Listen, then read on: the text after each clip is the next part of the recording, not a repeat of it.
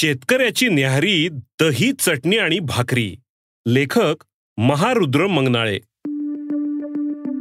दही शिळी भाकरी आणि विविध चटण्यांच्या ताटाचा फोटो मी जेव्हा फेसबुकवर टाकतो तेव्हा नुसतं चित्र बघून अनेकांच्या तोंडाला पाणी सुटतं. याचं कारण हा साधार असला तरी तो सहजपणे उपलब्ध होत नाही. अशी ही शेतकऱ्यांची न्याहारी आहे. ज्याच्याकडं किमान एक तरी दुप्त जनावरे तोच याचा आनंद घेऊ शकतो. सध्या ज्वारीची भाकरी घरांमध्ये दुर्मिळ झालीय. शहरात तर भाकरी खाण्यासाठी लोक ढाबे शोधतात. भाकरी आणि पिठलं हा ढाब्यावरचा खास मेनू बनलाय. तेव्हा मला या माझ्या न्याहारीचं विशेष कौतुक वाटतं. अनेक शेतकरी कुटुंबातही सध्या ज्वारीची भाकरी मिळत नाही. नव्या पिढीतली लेकरं भाकरीच खात नाहीत. तेही लोक कौतुकाने सांगतात म्हणे. अनेक स्त्रियांना भाकरी करता येत नाही. त्यामुळे घरात भाकरीच दुर्मिळ झालीय. चपाती किंवा पोळी हा सध्याचा सर्वप्रिय पदार्थ आहे. अहो जिथे भाकरीच तयार होत नाही तिथे हा मेनू कसा उपलब्ध होणार? मी चपाती खात असलो तरी माझी आवड प्राधान्यक्रम हा भाकरीच आहे.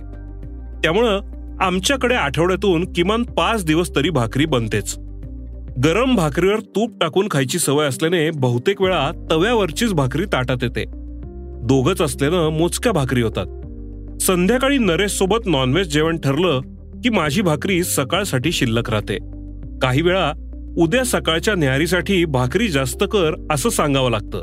आणि मग या अप्रतिम न्याहारीचा योग येतो. या न्याहारीला केवळ शिळी भाकरी असून भागत नाही तर दही पण तेवढंच दर्जेदार असावं लागतं बरं का.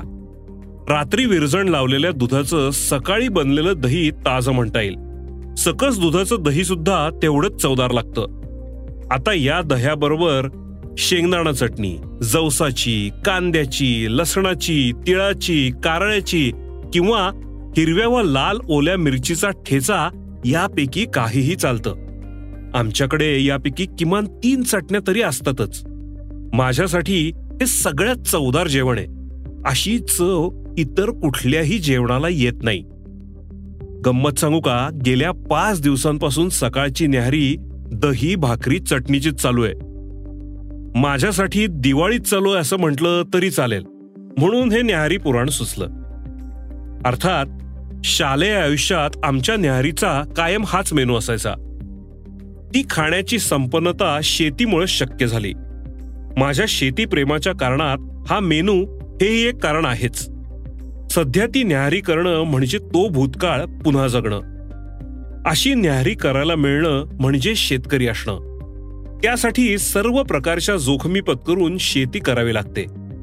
नफ्या तोट्याचं गणित न घालता मातीशी नाळ जुळवून घ्यावी लागते. प्रतिकूल परिस्थितीत सुद्धा हार न मानता वाटचाल चालू ठेवावी लागते.